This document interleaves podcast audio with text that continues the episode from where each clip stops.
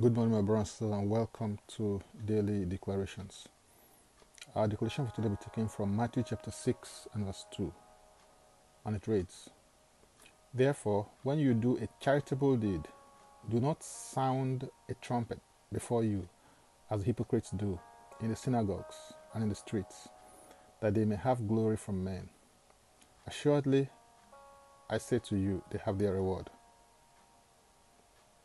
When Jesus came to the issue of teaching on charitable giving and benevolence, he addressed the issue of how they were not to give and also how they were to give alms, which is consistent with his teaching on prayer and fasting.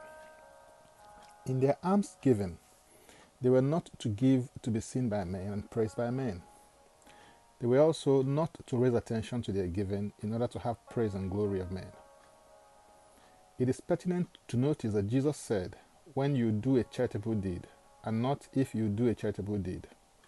So Jesus expected his disciples to give regularly and consistently. And so should you too.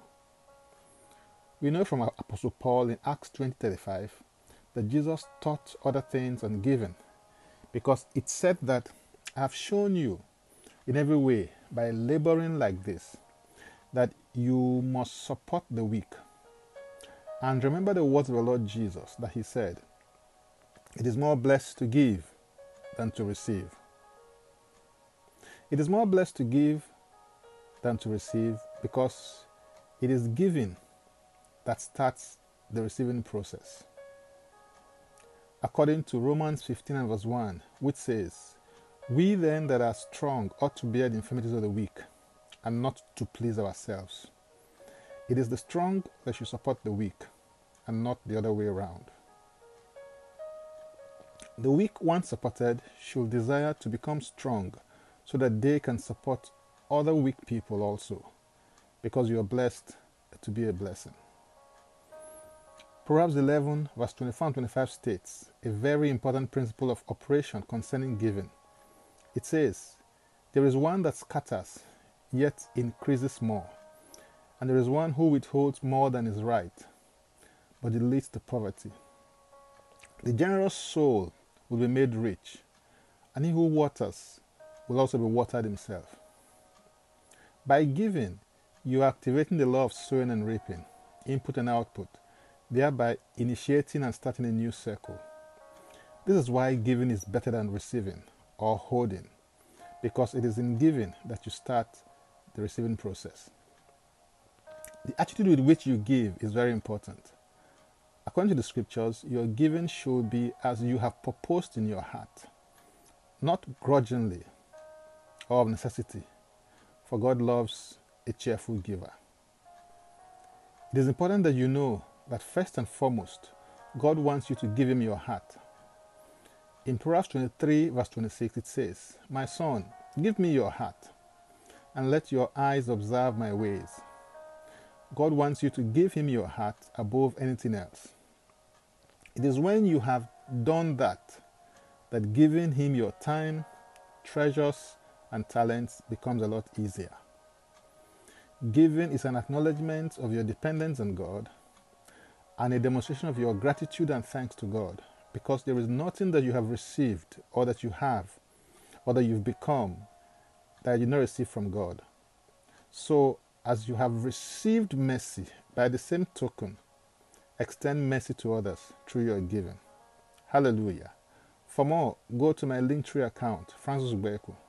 Francis Ubeku is a single word. Now let's take the declaration together, and I stand in agreement with you as we do that. Father, I thank you because you're the greatest giver, and no one can outgive you.